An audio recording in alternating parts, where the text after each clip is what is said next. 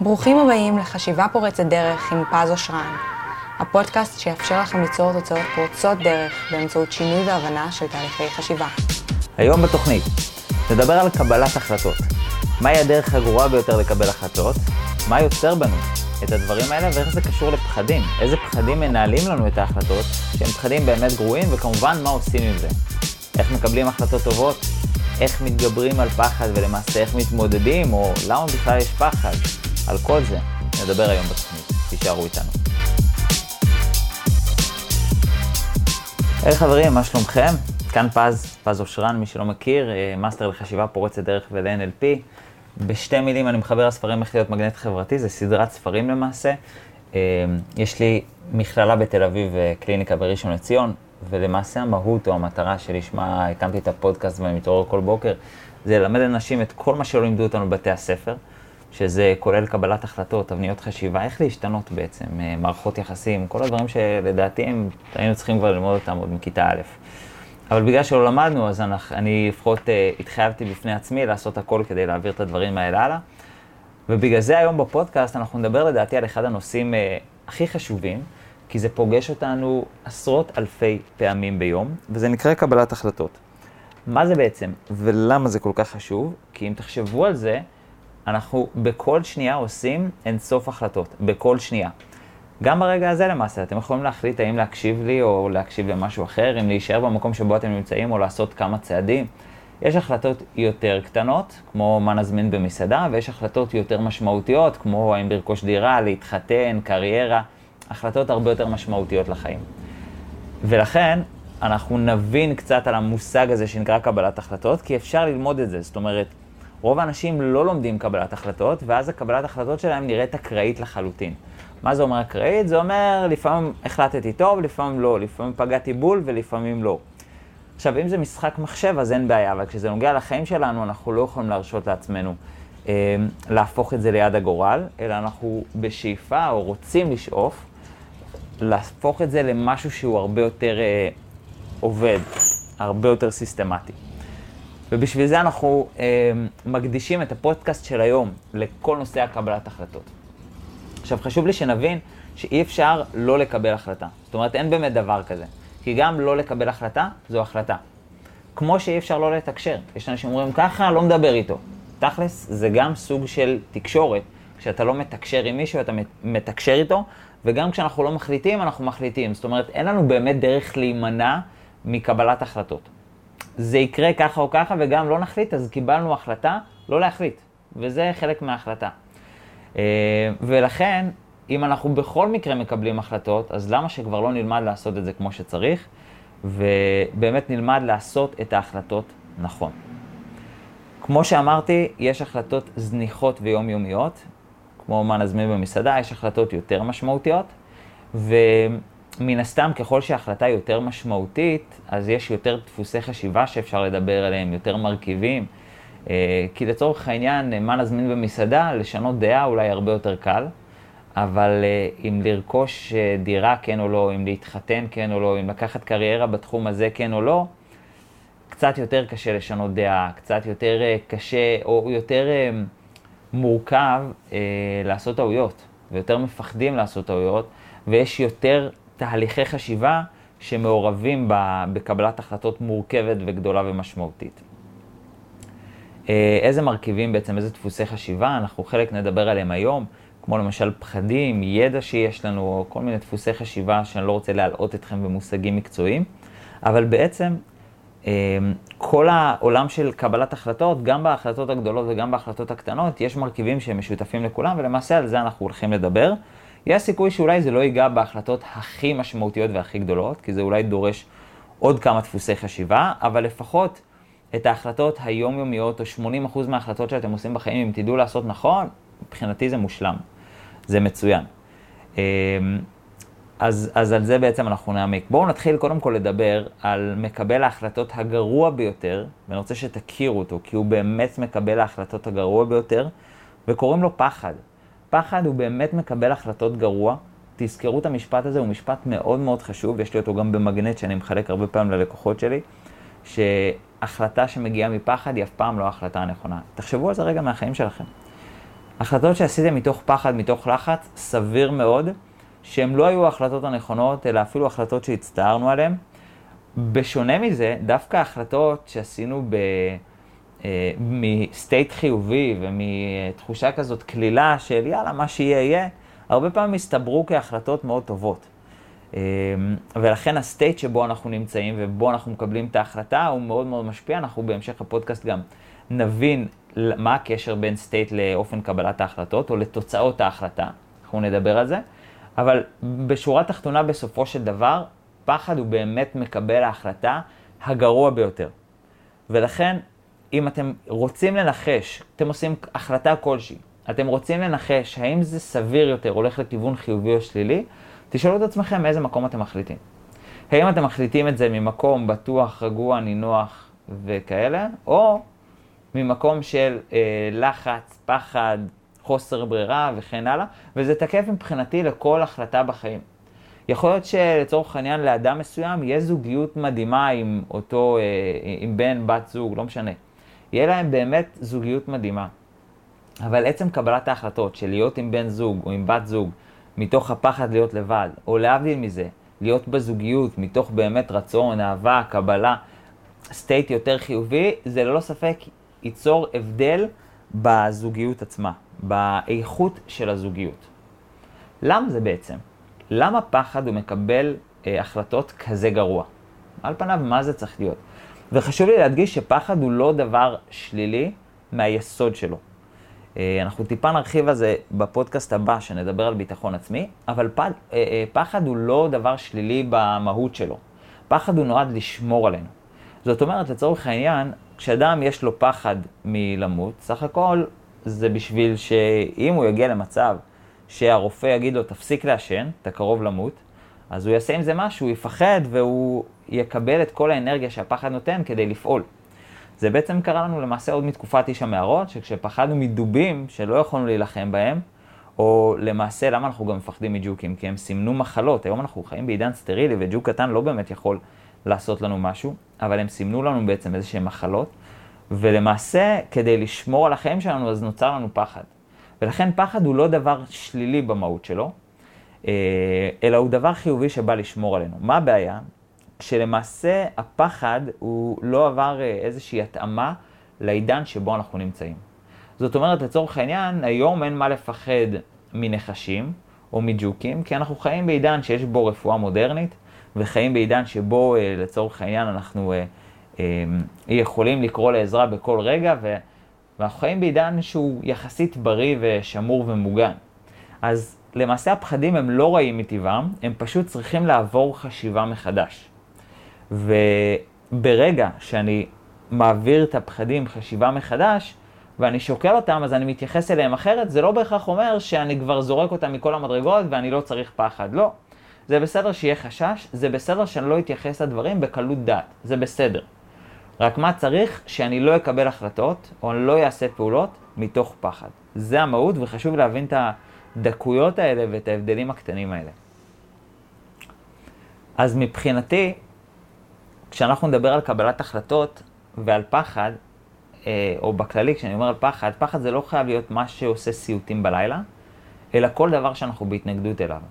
זאת אומרת, סתם אני אתן לכם דוגמה, אדם שלמשל מפחד אה, ממה יחשבו עליו. מכירים אנשים כאלה של, רגע, אבל מה יגידו עליי, אבל מה יחשבו עליי, אבל איך, איך יתפסו אותי, כן. אז לצורך העניין יתפסו אותם באופן שלילי, זה לא בהכרח עושה להם סיוטים אה, בלילה. אבל הם ממש ממש באנטי, או ממש בהתנגדות, לזה שיסתכלו עליהם באור שלילי, או לזה שיחשבו עליהם מחשבות שליליות. בסדר? אז מבחינתי אני אקרא לזה פחד, למרות שזה אולי מרגיש אחרת, וזה אולי לא כמו משהו שעושה סיוטים בלילה, אבל אני קורא לזה פחד, וגם את זה אני מכליל תחת אותה קטגוריה של מקבל ההחלטות הגרוע. וכשאני אומר מקבל החלטות גרוע, זה לא אומר שעכשיו אה, אני אצטרך להגיד, יאללה, לא אכפת לי מה חושבים עליי, כי, כי גם זה, אגב, שוב, זה כמובן הישרדותי, כי הסטטוס החברתי שלנו, בסופו של דבר, היה מאוד חשוב בתקופה שבה היינו חלק משבטים. כי כשלא היה לנו סטטוס חברתי, אז uh, פעם הצ'יף היה זה שאוכל ראשון, אז יש סיכוי שאם היינו אחרונים בסטטוס החברתי, אז היינו אוכלים אחרונים או אפילו בלי אוכל, או אם היינו בסטטוס חברתי ממש גרוע, היינו, היו מנדים אותנו מהשבט. ואז היינו ממש צריכים לחפש שבט אחר, לא היה מי שדואג לנו למקום בטוח, למחסה, לאוכל, ממש להישרדות שלנו. ולכן סטטוס חברתי נחשב חלק מצורך הישרדותי. ולכן לא צריך להגיע למצב שאומרים לא באמת אכפת לי מה חושבים, כי אז תהיה מנותק. זאת אומרת, אתה לא רוצה להיות במצב שבו כולם באמת אה, יגידו איזה מנותק הפז הזה, או איזה ככה, או איזה ככה, ואתה תהיה אדיש לזה. אתה רק רוצה להיות במצב שזה לא מנהל אותך. שזה לא מה שמקבל לך את ההחלטות, של רק שלא יחשבו עליי דברים שליליים, ורק שלא יגידו עליי אה, אה, משהו כזה, או שלא יסתכלו עליי באור, באור כזה או, או אור אחר.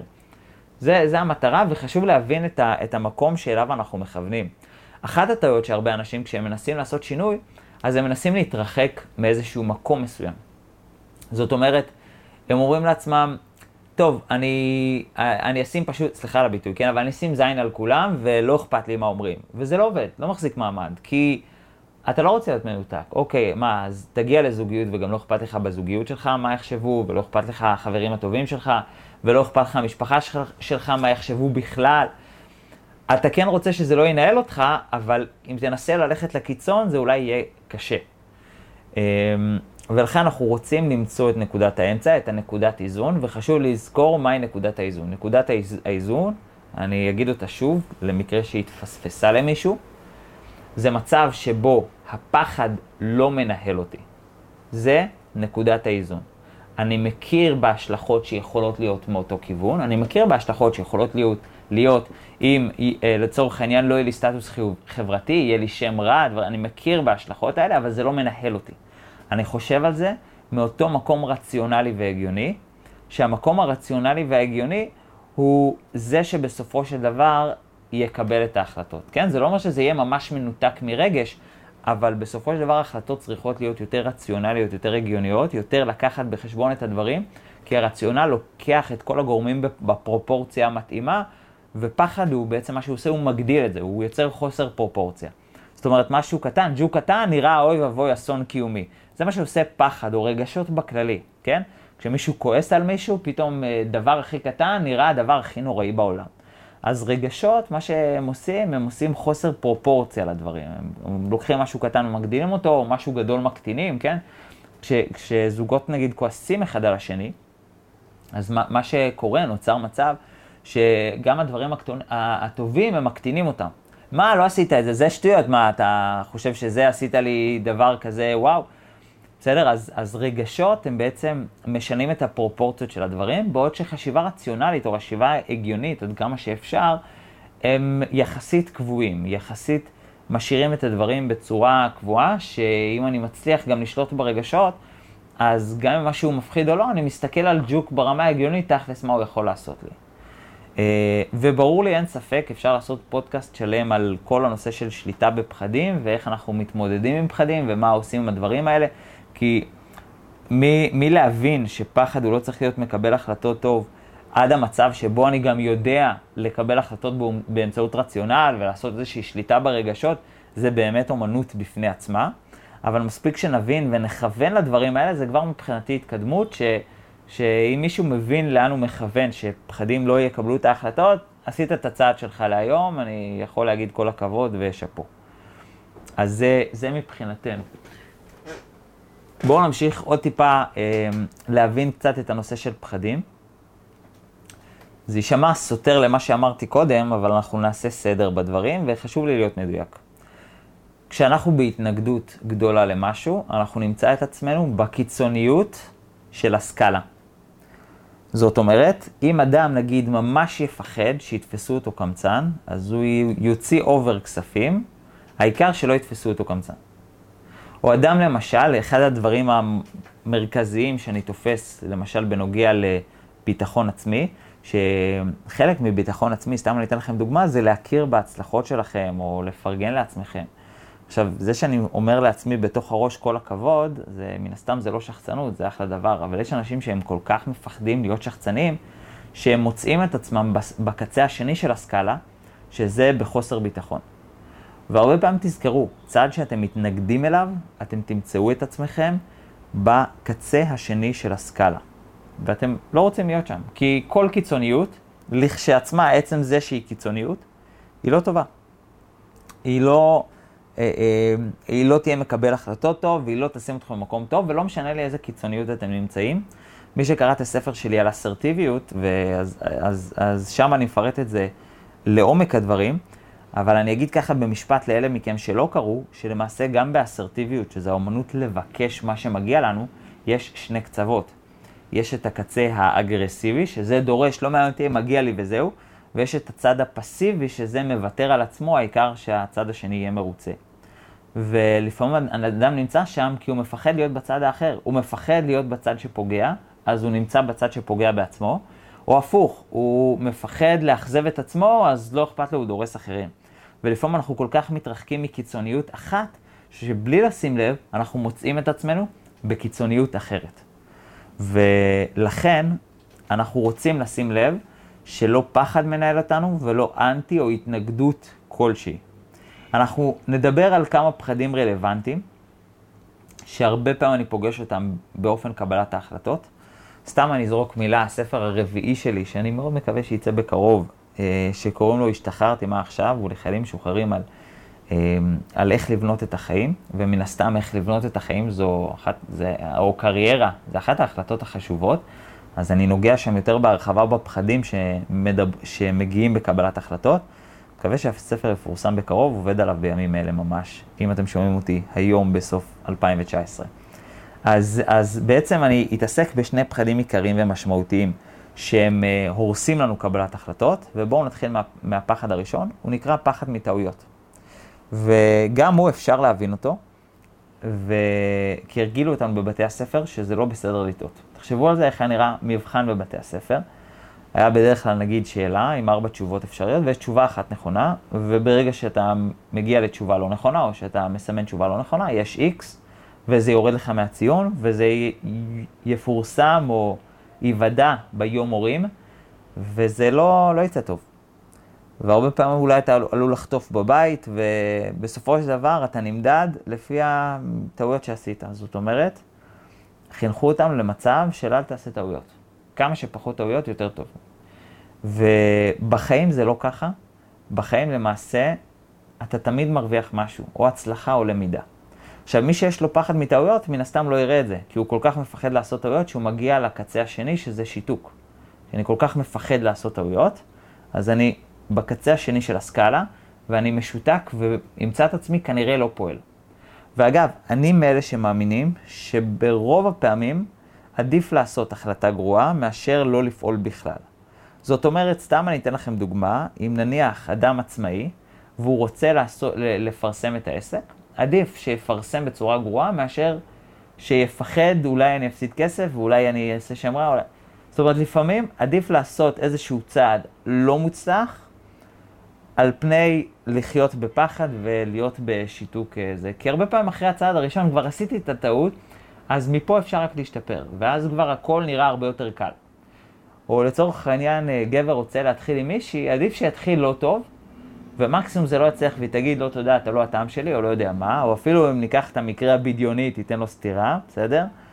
אה, כל עוד זה כמובן אה, אתי וחוקי, כן? לא משהו שהוא אה, חלילה הטרדה מינית או משהו כזה, כן? אבל היי, את מוצאת חן בעיניי, רציתי אה, לשאול מה שלומך, או איך קוראים לך, או משהו כזה חביב, ובוא נניח הוא עושה את זה בצורה מאוד גרועה וחסרת ביטחון, והוא עושה את זה עם טעויות, זה עדיף מאשר שלא יעשה כלום בכלל.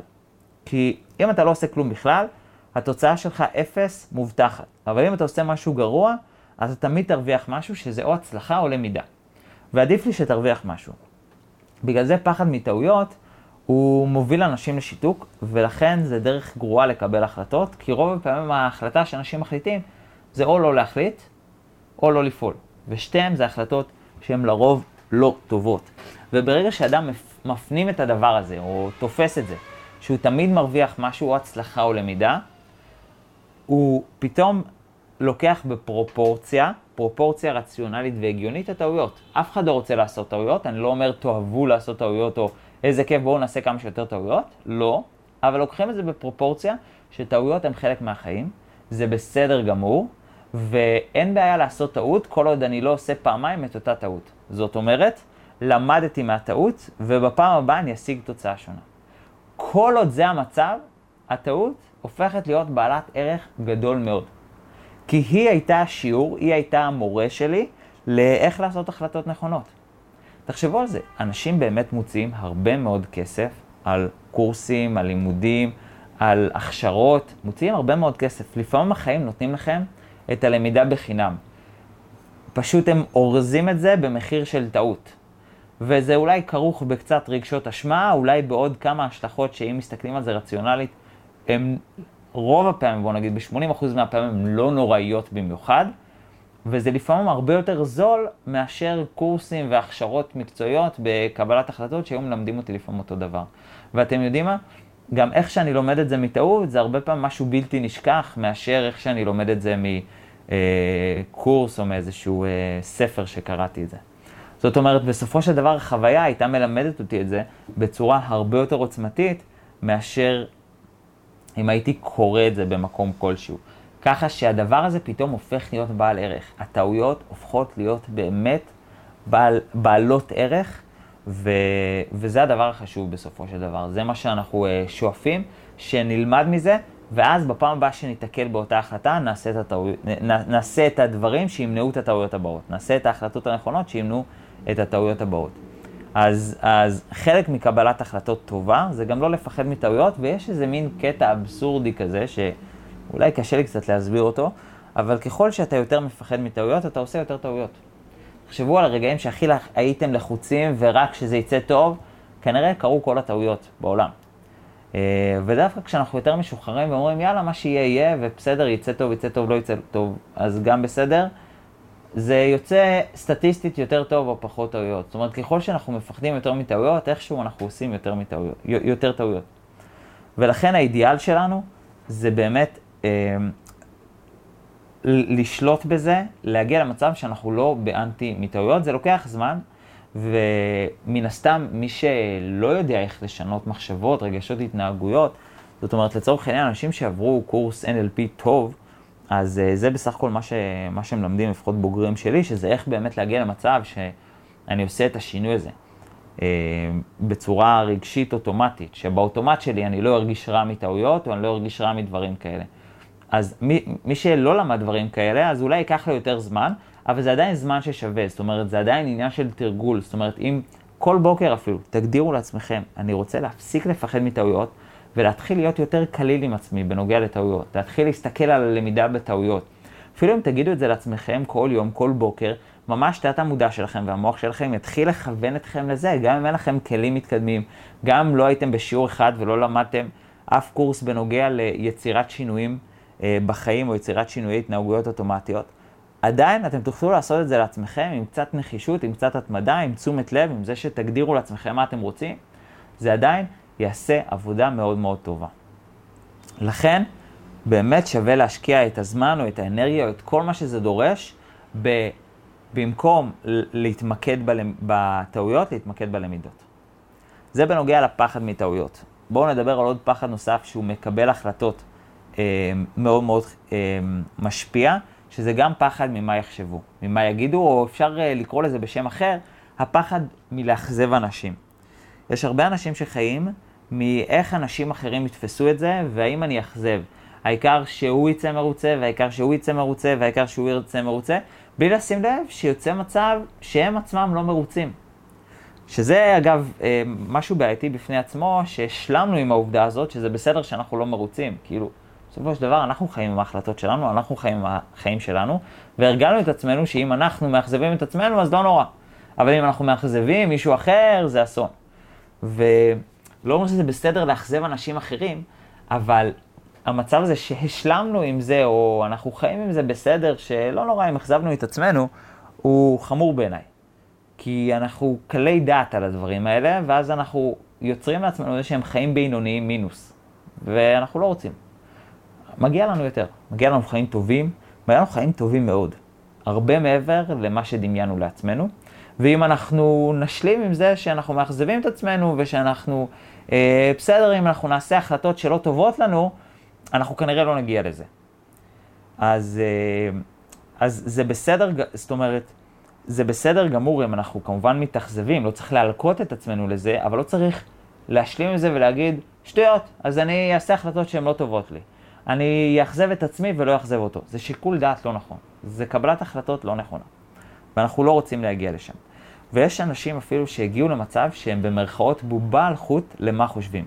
הם בובה על חוט למה זה, יואו, רגע, הוא אומר ככה, אז לא, אז אני אפעל ככה. והוא uh, יתאכזב מזה, אז אני... בלי לשים לב, הם ממש בובה על חוט של מה חושבים ומי יתאכזב ומי פה ומי שם. ויש איזשה, איזשהו רגע מכונן, שברגע שבו מגיעים לתובנה הזאת, שאי אפשר לרצות את כולם, ומה שנשאר לי זה להשלים עם זה שתמיד יהיו אנשים לא מרוצים, ותמיד יהיו אנשים מאוכזבים, ולקבל את זה, זה איזה רגע מכונן שפתאום, הו, נותן הרבה חופש, כי זה לא מקבל לי את ההחלטות, אני לא בובה על חוט של הדבר הזה. זה באמת משחרר. אז הרגע הזה, שבו אני פתאום משתחרר מה, מהכבלים האלה, הוא רגע שהוא באמת משחרר, הוא רגע שעושה פלאים. אז אלה שני, שני פחדים שאנחנו רוצים לוודא שהם לא מקבלים לנו את ההחלטות. יש עוד רשימה ארוכה של פחדים.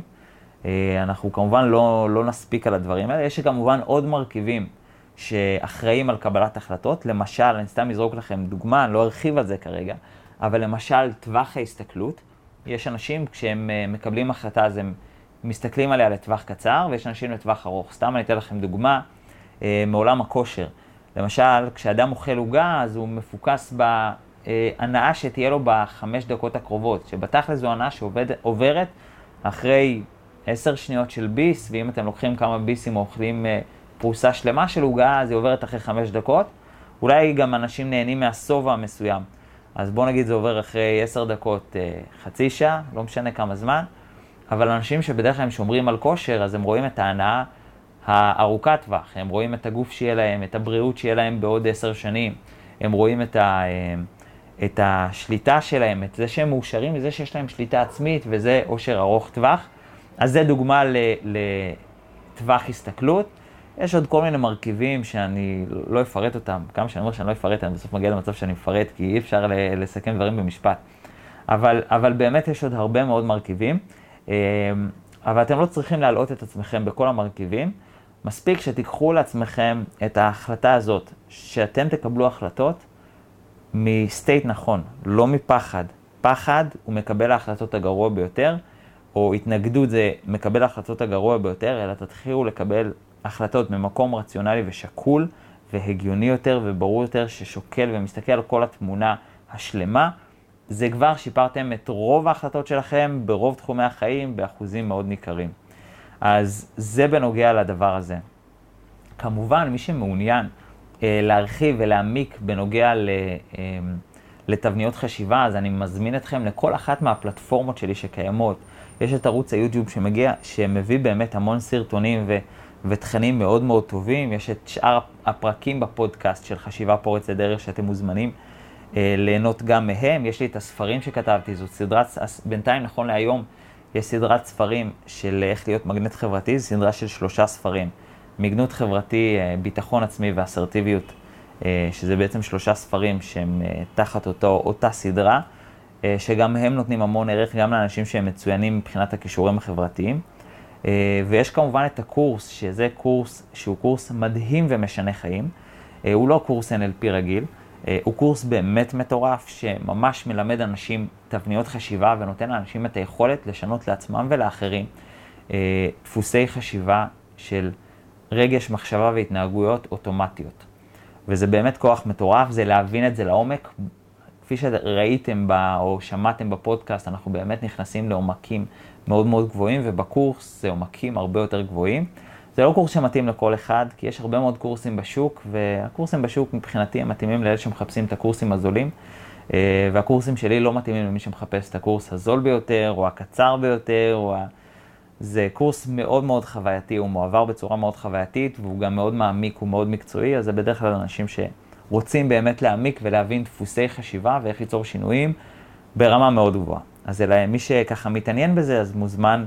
אה, או לשלוח לי מייל, פז פז אושרן.co.il, או מתחת לכל סרטון ביוטיוב יש פרטי התקשרות, או בעמוד פייסבוק, פז אושרן חשיבה פורצת דרך, תרגישו חופשי, אני זמין גם שם, או עידן, או אלינור, כל, אנש, כל הצוות שעובד איתי, אנחנו זמינים לחלוטין. אז אני מעודד אתכם להמשיך להתפתח, אנחנו ניפגש בפרק הבא. תודה רבה לכם על ההקשבה, שיהיה לכם המשך יום או שבוע מצוין. אוהב אתכם.